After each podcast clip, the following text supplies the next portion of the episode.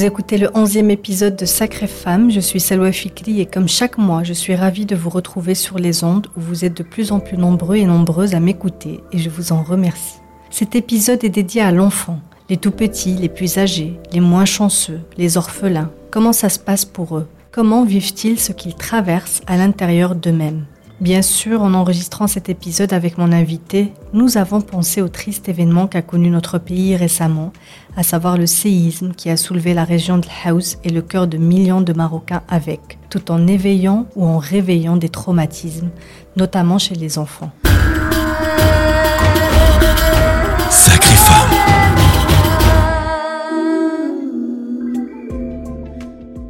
Avec moi au studio pour en parler une sacrée femme avec un grand nom dans le domaine de la pédopsychologie, Amina Bousta.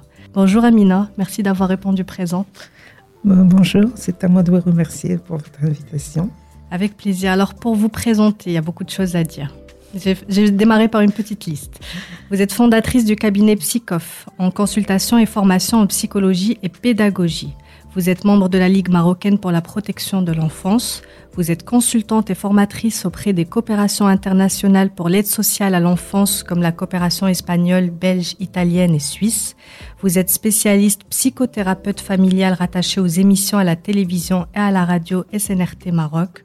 Vous êtes consultante formatrice encadrante auprès des ONG Maroc, aide sociale à l'enfance. Vous êtes directrice pédagogique et conseillère auprès des établissements scolaires privés, crèches maternelles primaires et auprès de l'école de formation supérieure en pédagogie préscolaire. Alors vous avez quand même un sacré CV, une carrière très riche. Est-ce que j'ai raté certains éléments vous présentant? Non, pas du tout. C'est bon. Vous avez retracé un peu mon parcours. C'est un beau parcours. C'est un sacré parcours. Oui, oui, vu votre émission, c'est un sacré parcours. D'où vous vient cette passion pour la psychologie et puis surtout pour la pédopsychologie? Écoutez, d'abord, ma passion, c'est les enfants. Être proche euh, des enfants, ça me paraissait intéressant. Et donc, la psychologie, euh, dans le temps, hein, parce que je ne suis pas si jeune que ça, je suis passée par la pédagogie euh, en tant qu'éducatrice de jeunes enfants pour avoir le contact direct avec les enfants. Et ça, c'était très bien pour moi. Et donc, la formation, elle a démarré sur le plan pédagogique. Puis par la suite, euh, quand j'ai commencé à travailler, il y a des choses qui me paraissaient pas ce qu'il faut. Des enfants qui bougent beaucoup, des enfants qui n'arrivent pas à, à, stabiliser leurs connaissances par rapport à d'autres. Et ça, ça m'a interpellée. Et c'est là où j'ai poussé ma formation. Et j'ai été à Paris pour faire justement l'Institut supérieur de psychologie, pédagogie et éducation. Ok, voilà. vraiment pour aller, pour aller vers l'éducation et la pédagogie. Exactement, c'est pour aller au fond, pour comprendre. Parce que mon souci jusqu'à aujourd'hui, c'est d'essayer de comprendre. Parce que si on n'est pas dans cette, euh, dans cette profondeur de comprendre ce qui se passe, on ne peut pas apporter de réponse. Voilà. Voilà. Donc, euh, sur ça que j'ai pu un peu voilà, commencer à travailler. Et là, et sur mon chemin, je rencontre des personnes, des gens, des, qui me voilà qui, trace votre qui cheminement. Trace mon cheminement, tout à fait. Quand on regarde votre carrière de plus près, on constate que vous avez beaucoup travaillé avec les orphelinats. Comment ça se passe là-dedans? Déjà, quelles sont vos interventions à vous? Et puis, de manière plus générale, comment ils vont ces petits? Et comment se portent aussi les personnes qui s'en occupent? Parce que ça ne doit pas être facile pour eux tous les jours. Alors, les orphelinats, c'est venu. Euh, euh, D'abord, euh, j'ai été conseillère pédagogique de Rabat, tout le nord du Maroc, avec la Ligue, la Ligue ah, marocaine protection de l'enfance. Et donc, j'ai parcouru un peu voilà, le pays. On me donnait aussi le sud. Donc, je faisais des formations en été pour les, pour les éducatrices, pour un peu les sensibiliser justement sur cette profondeur de ce qu'est l'enfant. Avant, on les, on les occupait mais, les comprendre, euh, comprendre leurs émotions, leurs pleurs. Interpréter leur, euh, ce qu'ils font. Eux. exactement, voir un peu si elles voient déjà ça. Euh, leur poser des questions et voir un peu comment elles perçoivent les enfants quand elles travaillent avec. Quand les enfants passent leur journée, parce que c'est des mamans qui travaillaient en tant que dans les foyers, et donc elles déposaient leurs enfants le matin, elles venaient les chercher le soir et voir un peu cette séparation, cette journée, comment elle se passe. Alors, je vais vous dire une chose. Comme vous avez cité les organisations internationales, elles m'avaient contacté. J'étais à l'orphelinat El Lasna. Et donc, euh, euh, il m'avait appelé, il voulait que je prenne en charge les maternantes pour justement qu'elles puissent comprendre que les enfants ont subi un traumatisme et qu'elles n'étaient pas juste là pour les, leur mettre les longes, les, les laver, leur donner à manger. Que c'était des enfants qui ont été secoués et qui ont subi un choc et qu'ils sont vraiment dans cette situation. Et que les enfants qui ne font que dormir, les bébés quand ils arrivent à l'orphelinat n'aiment pas ouvrir leurs yeux. D'autres ne font que pleurer, d'autres ne mangent pas. Donc il y a énormément de choses qui se mettent en surface et qu'il fallait qu'elles comprennent. Au lieu que faire que les soins, d'ailleurs le pédiatre était là, et il soignait les enfants, ils avaient besoin aussi de mon éclairage, de comprendre que tout ce qui est d'ordre de la peau, de l'anorexie, des diarrhées à répétition, des tas de, de symptômes Psychosomatique. euh, alors que les enfants sont dans un cadre agréable, ils ont tout ce qu'il faut. Je vous assure, et là je le dis et je répète, hein, les gens qui doutent sur euh, ce qui est mis en place dans les orphelinats, du moins euh, de cette tranche d'âge, 0-6 ans, est, est impeccable. Je n'ai rien à dire. Il y a des médecins qui s'occupent que de l'hygiène des locaux, d'autres s'occupent de leur santé physique, de- mais ça, leur, leur traumatisme est là et ils les accompagnent jusqu'à qu'ils grandissent, parce qu'après, je les ai vus à l'orphelinat Al-Barnossi, les grands, ils sont toujours. Alors là, les petits, quand ils passent de l'orphelinat de l'Ahsna à un autre orphelinat, c'est vraiment la catastrophe. Amina, si on revient au séisme, pas seulement aux orphelins qu'il a laissés derrière lui, mais disons le traumatisme qu'il a causé chez tous les enfants, qu'ils soient du Sud ou de Casablanca, et même les traumatismes causés chez certains adultes, on en connaît. Comment ça se manifeste et puis comment est-ce qu'on peut dépasser tout ça? Je vais essayer d'expliquer Mhm. euh, à travers vos questions euh, comment ça se passe chez l'être humain. Ok, Voilà, qu'il soit grand, petit, en tous les cas, c'est la même chose et la prise en charge doit être égale. Ok. Voilà. Alors, Euh, ça doit être égal que ça soit chez un adulte ou chez un enfant. exact. la- Et ils le vivent de la même manière, même si c'est pas la même maturité psychologique. Euh, émotionnellement, on est, on est à peu près les mêmes. Seulement, nous, on, on met des mots où on essaie de ne pas, mais c'est le ressenti le est là, même. est le même, bien sûr. Un être humain reste un être humain. Il a bon, euh, ce qui change un peu, c'est qu'il y en a qui sont beaucoup plus émotionnels. Donc, il y en a qui ont subi ça et, et- et- beaucoup et qui n'ont pas trouvé de réponse au moment. C'est pour ça que moi, quand euh, été à l'orphelinat, je demandais aux maternants de prendre en considération ce traumatisme par des paroles pour dire à l'enfant qu'on comprend ce qu'il a subi, qu'on le comprend, qu'on est là, qu'ils le sentent. Parce que les enfants nous perçoivent, comme j'ai dit tout à l'heure, les enfants nous perçoivent plus profond de nous-mêmes. Ils sentent. S'ils sentent que cette personne qui le prend juste comme ça, il va le sentir. Et celle, qui a, est et celle qui a de l'empathie Ouais. et qui le ressent et qui est là et qui souffre avec lui, il va le ressentir. D'ailleurs, même les enfants, sans qu'ils soient abandonnés, une maman dépressive à la, à la naissance, quand elle s'occupe de son enfant, si elle est dépressive, l'enfant va choisir d'être dépressif comme elle pour ne pas la perdre. Vous vous rendez compte? Hmm. Jusqu'où va la psychanalyse Un enfant, il a besoin de cet attachement. Il ne peut pas faire fi de, de celle qu'il a mise au monde. Et donc, il va faire comme elle. Donc, là, si j'ai bien retenu, les enfants qui ont été sur Marrakech ou sur Tcharoudent ou même dans les Douars, comparés aux enfants qui l'ont ressenti sur Casa ou Rabat, ça a éveillé le même traumatisme. mat- voilà. Chacun, chacun a son histoire personnelle. Chacun a une maman qui, elle, émotionnellement est stable ou au contraire, elle est très perturbée. Plus la maman est perturbée, plus les enfants. Alors justement, ça c'est l'attitude de l'adulte qui est très importante dans ce contexte-là. L'attitude voilà. et euh, l'attitude de, de la maman Voilà, principalement, Voilà, euh, oui. du papa aussi hein, Oui. quand même, bien sûr. et euh, de, de- des autres adultes qui entourent l'enfant, c'est l'attitude et aussi ce qu'on dit. C'est très important, il faut faire très attention aux mots qu'on choisit pour expliquer ce genre de choses, à comment on réagit nous-mêmes vis-à-vis du séisme. Ben oui, plus la mère réagit d'une manière follement, plus l'enfant va retenir ça. Parce que si lui, il n'a pas senti la terre bouger, il ne sait pas intellectuellement ce que c'est c'est un qu'un tremblement, qu'est-ce qu'il va retenir? Sa mère, elle a... Sa mère qui a perdu la boule, Ouais. comme on dit. Voilà. Donc c'est ça. C'est pour ça que la prise en charge, elle doit être faite auprès des mamans, auprès des adultes qui accompagnent l'enfant. C'est eux qui vont sécuriser. C'est eux qui vont sécuriser par leur déjà eux-mêmes. Parce que vous savez ce que c'est euh, C'est qu'on n'a plus rien. Ni maintenant, on a perdu le passé, on a perdu le présent, on a le futur, on n'en sait mm. rien. Donc plus rien n'est là. Vous savez, un logement, ce qui représente pour l'adulte et pour les enfants. Parce que j'ai travaillé avec les enfants de la rue, leurs joyeuses, et quand je faisais les entretiens avec eux, et que je leur disais pourquoi ils, allaient au port, ils m'ont dit, ben, je suis italien, partir en Italie. J'ai dit, pour faire quoi? Il m'a dit, pour travailler. J'ai dit, et tu vas faire quoi de l'argent? Alors généralement, les familles normaux, ils veulent acheter des espadrilles, de la musique. eux, c'est pour construire une maison à mes parents.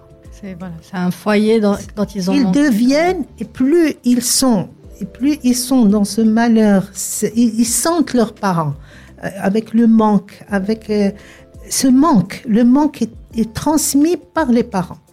Et donc, eux, ils comprennent ça, très, vous savez à quel âge l'enfant prend conscience de, de, de, la fragilité familiale à partir de 4 ans? 4 ans, il réalise qu'il y a quelque chose qui ne fonctionne pas. Et qu'est-ce qui ne fonctionne pas? Et ce manque matériel. Hmm. Parce que généralement, le budget parental, et même socialement maintenant, la vie est devenue chère et tout, mais c'est, les enfants le ressentent chez leurs parents. Parce que l'enfant il, a, besoin d'un morceau de pain, manger son fromage, prendre un verre de lait, puis ça y est, après il a envie d'aller voir ses films, sa télé. Mais quand les parents sont secoués par ça, il le ressent. Et ils le manifestent. Ils sont même plus. Avant, les gens étaient pudiques. Aujourd'hui, ils le sont moins. On se bat pour ça, le couple. On partage ça avec nos amis, au téléphone. Les, L'enfant entend tout ça. Et, voilà. Et ça l'insécurise parce qu'il voit que sa mère, c'est un problème pour elle. Encore qu'elle en parle une fois. Bon, il peut oublier, parce que les enfants sont dans l'oubli. Mais plus elle en parle, plus elle fixe euh, la problématique. Et, plus ça, ça l'insécure. Hmm. Donc. Euh, Alors, quels sont les symptômes du traumatisme? Comment on reconnaît? Parce qu'en off, avant qu'on démarre l'émission, on parlait de délai, si je peux dire. Vous m'aviez dit que jusqu'à un mois, les traumatismes peuvent se manifester. C'est pour ça que j'ai parlé de délai. Comment on reconnaît ces symptômes? Disons que par exemple, après le séisme, il n'y a rien eu. Bah, peut-être des petits cauchemars où l'enfant n'arrive pas à dormir. Mais quels sont les symptômes vraiment auxquels il faut être vigilant pour les enfants qui vont exprimer un traumatisme, qui vont tirer une sonnette d'alarme? Un enfant d'abord qui commence à avoir peur et qui n'avait pas peur avant. Mhm. Dans la peur, vous savez, il y a l'angoisse des huit mois euh, chez le bébé quand il se sépare avec sa mère. il, voilà, il connaît un peu l'entourage, puis une personne euh, euh, qu'il ne connaît pas arrive et il en a peur. Mhm. Et ça, c'est normal tout à fait normal. La séparation de la vie. Et là, voilà, c'est-à-dire qu'on puisse, euh, voilà, on a un milieu sécurisant, on connaît les têtes. C'est pour ça que, je, que quand je fais des entretiens avec les parents qui m'emmènent un enfant parce qu'il est en échec scolaire et quand je vois le nombre de nounous qu'il a changé, le pauvre, c'est affreux. Encore celle qui passe un, ou deux jours, c'est pas grave, mais celle qui est quand même restée un peu longtemps et du, du jour au lendemain, la mère la virée. voilà, elle s'entend plus avec elle ou l'autre décide de partir. Elle laisse les enfants dans un désert affectif. Et tout ce qui est d'ordre affectif, ça déteint sur l'enfant. Et ça reste une marque. Ce hmm. C'est pas quelque chose qui passe. Parce que les mamans disent, non, non, il a oublié Sarah, non, c'est pas. Donc, un enfant, quand quelqu'un part, il faut que quelqu'un le remplace et très vite. Ouais. Euh, moi, ça, c'est une question vraiment importante parce que j'ai des amis qui se demandent si leur enfant a subi un traumatisme. Elles savent pas comment s'en rendre compte. C'est pour ça que vraiment. Euh, D'accord. Alors, on a dit que l'enfant, du jour au lendemain, il développe une peur. Il y a, il y a la peur. Il y a le fait qu'il ne dorme pas assez. Il, fait il faisait des nuits complètes. Euh, il y a des enfants qui dorment très bien. Ils dorment à 8 heures, se réveillent à 7 heures. D'autres, non. Ça commence, il vient la nuit déranger les parents. Il veut faire pipi, soi-disant, il veut manger. Bon, bref, il va trouver une 70 000 excuses. Parce que ça le rassure aussi de savoir qu'il s'est réveillé et que... Ses parents sont là. Voilà. Autre chose, c'est que l'enfant commence à mouiller son lit. Ok. Il fait pipi. Ok. Ça peut aller même... Euh, à un âge euh, plus avancé. Exactement, 12 ans, 13 ans, on peut voir. Euh, ça peut être aussi le manque d'appétit Ça peut être euh, ne plus vouloir euh, sortir. Même avant, euh, il voit sa mère sortir même au supermarché, elle lui dit je reviens, non non, je pars avec toi. C'est pas tellement dans le fait de se séparer d'elle parce qu'elle le laisse à la maison, donc pour lui sa maison est sécurisante. C'est parce que il n'a plus de goût. Cette pulsion de vie, de vouloir aller de changer d'environnement, de, c'est ce qui se passe dans un supermarché, il n'a plus envie. Donc tout ça, il faut que les parents s'en aperçoivent, surtout quand ça se répète. Encore une fois, c'est pas grave. En fait, c'est les changements de comportement. Les changements de répétitifs. répétitifs. C'est là, ça c'est là où on, voilà, on se rend compte qu'il y a quelque chose euh, qui ne fonctionne plus comme avant. Et surtout, euh, quand les gens en parlent, que ce soit la nounou qui vient, ou la femme de ménage, ou, ou le parent, il faut protéger les enfants. Moi, je trouve qu'on les expose trop à nos propres émotions. Nous sommes leurs parents, mais à d'autres. Pourquoi? Hmm.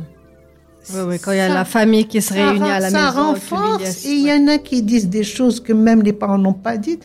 Donc, euh, vraiment, ça, il y a un encombrement. Il faut le protéger. oui, moi, je pense que les enfants ont le droit d'être protégés sur les conflits d'adultes, sur les incompréhensions d'adultes. Si une maman, elle explose, elle est un peu hystérique, elle, est, elle dit, voilà. Elle le peut, papa, le papa doit venir intervenir et, et essayer de calmer. C'est bien. Moi, je suis suis contre les parents qui n'interviennent pas et laissant l'autre faire un peu ce qu'il veut. Non. Mais que dans ses comportements avec ses enfants, il doit intervenir. Pour justement. S'il voit que c'est irrationnel. Voilà, exactement. c'est son rôle aussi. Et, et parfois, sans, sans, jugement. Vous savez pourquoi les gens jugent? C'est qu'ils ne pensent pas. Penser est très difficile. Les gens s'éloignent de penser. Et très vite, on préfère juger. la réaction. Là, voilà. Juger est facile. Penser est difficile. Donc c'est pour ça qu'il faut vraiment que les gens puissent apprendre à penser, ne pas avoir peur de penser. Parce que la pensée, elle vous, elle vous emmène à quelque chose. Elle est libératrice. Elle, libératrice. On va chercher, on pose des questions, on, on cherche d'être accompagné. Et là, ça apaise. Mais juger, oui, lui, il est comme ça. Il est comme son père, il est comme sa grand-mère, il est comme ça. À l'école, on me dit la même chose. Ah, ça y est, l'enfant, il a une étiquette, le pauvre, et il va traîner ça toute sa vie. Non, je pense que l'enfance détermine l'âge adulte. Et c'est pour ça que cette tranche d'âge est importante, liée à la mère. Hmm. Parce qu'on ne peut pas dissocier un enfant de, de sa mère. Et la mère, elle reste un élément déterminant dans l'équilibre psychique d'un individu. Ouais. Alors vous, euh, avec tout ce que vous avez pu voir et vivre et puis toutes les consultations que vous avez pu faire, quelle est votre position par rapport à cette nouvelle tendance, on va dire, de ramener euh, ces enfants chez des pédopsies? Euh, Pour un oui, pour un non, à la moindre réaction, à la, moindre attitude, emmener ces enfants à un pédopsie. Quelle est votre position par rapport à ce sujet? Bon, écoutez, moi je vais vous dire une chose par rapport à c'est mon pain quotidien mon travail auprès des mamans, dans mon entourage. Aujourd'hui, on préfère dire que son enfant n'est pas ce qu'il faut mhm. que soi-même. C'est comme un transfert sur l'enfant, en fait. C'est un transfert. C'est-à-dire qu'au lieu que la maman règle ses problèmes elle-même, elle, oui, parfois elle, elle, elle, elle s'en rend même pas compte. voilà, moi je, voilà, je suis pas dans le, le jugement parce que elle est, elle, elle a ses propres. Fait de son mieux selon ses moyens. Il y a si dame, dame aussi un passé à une enfance. Mm Elle arrive, elle se marie, elle a un enfant, elle a tout se met en surface, ses propres angoisses, comment elle-même, sa mère, elle a traité, comment, énormément de choses. Et comment le père n'a pas intervenu dans l'éducation aussi. Le père, il est là, il doit être euh, stabilisateur. Ou bien la mère, elle voit que cet homme ne lui convient pas, qu'il est, elle est censée protéger ses enfants. Hmm. Ça existe, ça fait ses preuves, et puis ne serait-ce que échanger avec vous, c'est très enrichissant. Donc, donc il y a ce besoin, oui, mais il faut aussi mettre la lumière sur l'état psychologique des mamans, des parents. Donc voilà, donc oui, emmenez vos enfants si vous sentez qu'il y a quelque chose, mais aussi posez-vous la question en vous, Qu'est-ce qu'il y a à, régler ou à réguler ou qu'est-ce qu'il faut mettre en lumière Donc en fait, c'est un double travail. Est-ce qu'on peut dire ça comme ça? Tout à fait. Moi, je pense que l'éducation nationale doit faire un travail auprès des parents. Il doit y avoir des, des réunions de parents. On ramène des spécialistes qui puissent parler, accompagner, instruire. Vous savez, les parents n'ont pas fait leurs études juste pour aller au supermarché ou bien pour se marier et fonder une famille. Il y a cette dimension intellectuelle qu'on doit récupérer. Et aujourd'hui, des jeunes parents brillants qui peuvent comprendre tout ça. Mm. Mais, euh, euh, il faut leur expliquer. Mais il faut mettre le, doigt dessus. Voilà, et il faut il faut pas les laisser dans dans voilà. Moi, je trouve aujourd'hui que les familles sont livrées à elles-mêmes. Il n'y a personne, il n'y a ni assistante sociale, ni... Euh, vous savez, la plupart des maladies qui sont chez le pédiatre, ils viennent sur le plan psychologique. Des, des, psychosomatiques, Exactement. Des, des, asthmes à répétition, des allergies à répétition, des, des, des angines. Moi, dès que j'entends un enfant qui, fait qui répète ça, je me dis, ça y est. À la rentrée des classes, c'est connu. Oui. C'est connu. Les enfants tombent malades. Alors on dit que c'est parce que voilà, c'est un mélange de bactéries. Voilà, il, a, voilà, il a mangé, il a vomi, il a fait. Alors qu'en fait, non, c'est des angoisses, euh, euh c'est des symptômes qui montre que l'enfant est angoissé, anxieux, et que ou c'est sa mère aussi qui dont il va se séparer quand ils sont petits, quand elle lui dit oh, tu vas aller à l'école, oh, surtout quand c'est pas accompagné d'une mère. Encore maintenant, je vois ici dans certains établissements, on, accompagne les enfants les premiers jours de classe, on leur permet de venir une petite heure, de repartir pour que l'enfant s'adapte d'une manière. Euh, mais il faut pas aussi que ce soit psychiatrisé. C'est ça. Il faut que ça soit vraiment euh, d'une manière de savoir qu'on a une psychologie. qui est innée en nous et qui est, qui et qui est là euh, et qui est light. Infini en plus. Voilà, qui, est, light. Euh, voilà, moi, la première chose, j'essaie de rassurer les parents. Bon, bah, et, voilà. Et puis, petit à petit, on leur fait comprendre là où ils agissent pas comme il faut, ou s'ils ont du mal, c'est pas grave, il faut passer le relais au père le papa a aussi un rôle à jouer hmm. et se partager. Tout ça, vous savez, quand l'enfance se passe bien, quand les choses, les parents sont conscients, sans en faire un problème, ça, généralement, l'enfant ne refoule rien. Il, vit il a le droit d'exprimer. La maman ne va pas mettre 10 000 mots sur quelque chose parce que là, c'est l'angoisse encore plus. Non, juste lui dire ça va passer, c'est c'est pas grave, ça arrive. ça arrive, voilà. Il faut être vraiment léger, il faut pas dramatiser. Quand je fais les séances, les enfants sont à côté de moi, ils jouent et moi je parle à la maman. Elle me dit, il va rester là, j'ai dit oui, ça le concerne. et donc après, j'ai un enfant qui a dit à sa mère, tu as entendu ce qu'elle a dit? voilà. Arrête de dramatiser, maman. Voilà. Donc, euh, ou bien parfois, et, euh, la mère, elle dépasse, ou elle le contrôle, ou bien elle, lui prive, elle lui dit Bon, je vais appeler Madame Bousta, comme ça, elle va régler le problème. Donc, euh, vous savez, les enfants sont très intelligents. Oui. Ils sont très. Émotionnellement. Émotionnellement. On a beaucoup à apprendre ils sont des enfants. Vous savez, l'enfant, il a besoin de sa mère, il est juste envers elle. Mais quand elle le perturbe, il peut inconsciemment la mener très mal. Voilà. Donc ça, les, gens doivent le savoir. Donc il faut euh, consulter. Vous savez, on n'a pas besoin de 10 consultations. De, Parfois, on a juste besoin d'éclairer quelque chose pour mieux la gérer. Vous savez, généralement, c'est pas nous qui allons chercher ce qu'ils ont, c'est eux qui nous le disent. Et nous, on est là pour mettre chaque chose à sa place. Bon, ça, c'est normal. Euh, ça, c'est attention. Puis là, c'est pas la peine. Donc, on, est, on élimine ce qui fonctionne pas et puis on, on garde ce qui a à garder. Alors, est-ce qu'on peut conclure cet épisode en disant que de toutes les manières, personne ne s'en sort indemne? Qu'on a tous euh, des, qu'on a tous vécu des choses psychologiquement répercutantes euh, sur nos vies et que voilà, il faut pas, il faut pas en faire tout puis les enfants, et, ouais, on il faut pas avoir peur de pleurer, c'est pas la, vivre ses voilà, émotions et, c'est la vie, c'est comme ça. Voilà, et puis mettre la musique, donner l'enfant. Vous savez, un enfant qui dessine, c'est comme un adulte qui écrit une ligne. Il retrace ce qu'il veut. Et donc, euh, ne pas, ne pas interpréter soi-même. Il faut, il faut que ce soit un spécialiste qui interprète ce que l'enfant a dessiné. D'ailleurs, aujourd'hui, on parle beaucoup d'art-thérapie qui, est, euh, qui fonctionne très très bien avec euh, les, les enfants, parce qu'ils n'ont pas forcément les mots pour exprimer ce qu'ils ressentent, mais qui c'est plus simple pour eux de les dessiner. Côté l'art thérapie chez les enfants, les enfants, ce qu'ils font est déjà une thérapie. Même quand il joue seul dans sa chambre, il, si vous le laissez et vous êtes là, il joue avec sa poupée, il sort tout ce qu'il y a en lui. Il faut donner aux enfants les jeux et l'espace. Les jeux. Il faut qu'ils jouent il faut que dans chaque maison, je le dis, et chaque fois que je, qu'on me donne l'occasion d'avoir un micro, je dis, achetez les Lego, les jeux de construction et laissez-les dans la chambre euh, de séjour. Quand vous êtes là et les enfants veulent être à côté de vous, qu'ils puissent jouer. Parce qu'un enfant qui construit se construit. Un enfant qui construit et démolit, c'est bien parce qu'il y a quelque chose qui en lui, il a envie de casser, de faire tomber. De... Et c'est bien tant qu'il sort cette rage tant qu'il sort quelque chose en lui qui ne s'est pas expliqué par des mots, eh bien, il le fait en jouant. C'est thérapeutique. C'est très thérapeutique.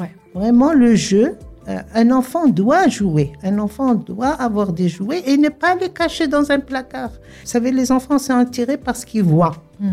Donc, si euh, le bac à jouer est là, il est transparent, il rentre de l'école en entendant qu'on lui donne à manger ou bien sa maman qu'elle termine de parler au téléphone. voilà, il va aller jouer. Voilà. Donc, euh, le jeu reste un élément incontournable. Le jeu est très important. Vous savez, aujourd'hui, si la maman n'a pas envie de... Elle déteste les psys, c'est pas un problème. eh bien, qu'elle aille acheter des jouets aux enfants, qu'elle joue avec eux, ou bien qu'elle les laisse jouer, qu'elle soit à côté, qu'elle mette un peu les pieds dans les tris. C'est-à-dire, elle dit, ah, bien, je vais jouer avec toi. elle reste à côté. Elle jouer, puis après, elle peut se lever. Je lui dis, je reviens, mais c'est pas grave si elle revient pas. lui, il va être dedans, il va rester dans son Voilà. Et puis, quand il lui montre ce qu'il a réalisé, qu'elle prenne en photo. Qu'elle en fasse un moment important. Un moment important. Super, merci. Voilà, exactement. merci beaucoup Amina pour cette interview. J'ai été ravie. on a, on a pu plonger avec toi dans, les, euh, dans, la psychologie et la pédopsychologie, mieux comprendre l'enfant, la relation maman-enfant, les vie, traumatismes. notre, oui, dans notre vie humaine. Notre vie humaine. Voilà, c'est ça. On a un cerveau incroyable, infini. Voilà, exactement. Et c'est super parce que là, euh, en tous les cas, il faut savoir que les gens de la montagne sont beaucoup plus solides que ceux de la ville parce que là-bas, ils ont leur mère continuellement avec eux. Ils ont des repères humains. Qu'est-ce qui nous fait qu'on parle, qu'on marche, qu'on comprenne? C'est la stabilité humaine. Hmm. C'est comme ça qu'on parle. Euh, on voit que les enfants de l'orphelinat, ils ont un retard de langage. Pourquoi? Parce qu'une une éducatrice, elle en a huit. Il n'y a pas ce relationnel intime. Intime, des moments intimes. Vous savez, quand on leur dit aux éducatrices, quand vous l'élangez, il faut regarder dans ses yeux, il faut répondre au sourire, il faut parce que c'est ça qui va faire, qui va parler, qui va marcher, qui va avoir cette pulsion de vie. Mm. Mais si vous vous en faites juste un travail, un paquet, c'est très difficile. Eh bien, c'est tout simplement au lieu de dire elles ne veulent pas travailler, elles font pas ce qu'on leur demande, pas du tout. On se remet en question. Il y en a qui, c'est pas leur bébé, c'est leur travail.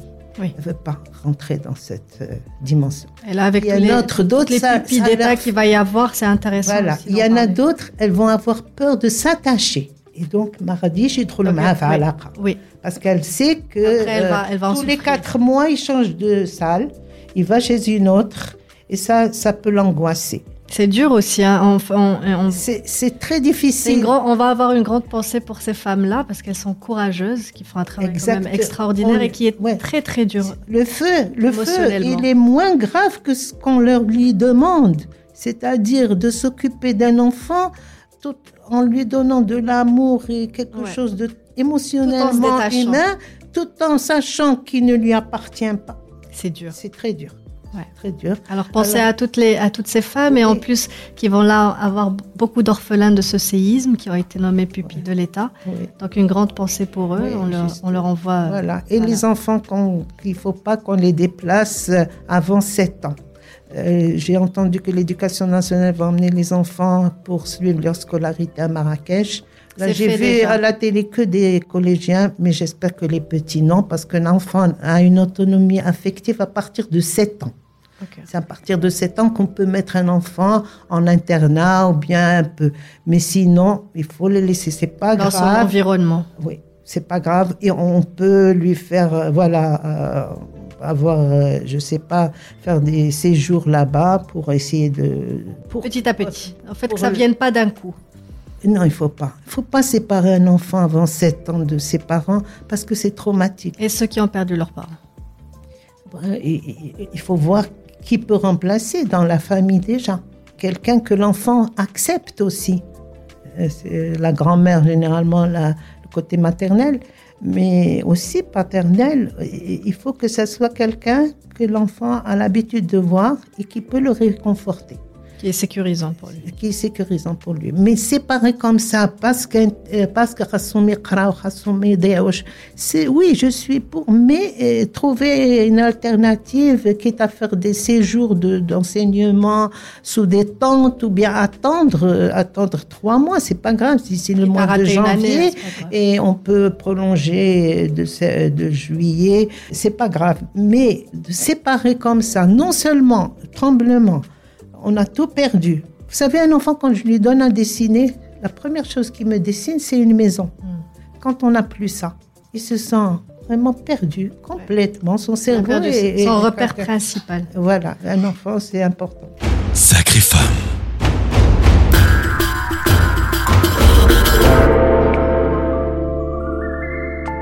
C'est la fin de cet épisode. J'espère que ce plongeant dans la psyché de l'enfant vous a maintenu en apnée pendant ces 30 minutes. Bien sûr, je n'oublie pas que ce mois, c'est d'abord et avant tout Octobre Rose. Et pour l'occasion, avec ma collaboratrice Widette de Radio Factory, on vous a préparé un épisode spécial en Derija afin qu'il soit accessible au maximum de nos sœurs marocaines. Notre invitée pour Octobre Rose sera la délicieuse docteure Nadiem Ziane. Donc je vous donne rendez-vous la semaine prochaine, exceptionnellement, pour un deuxième épisode le même mois. D'ici là, portez-vous bien et prenez le temps de palper vos seins. Sacré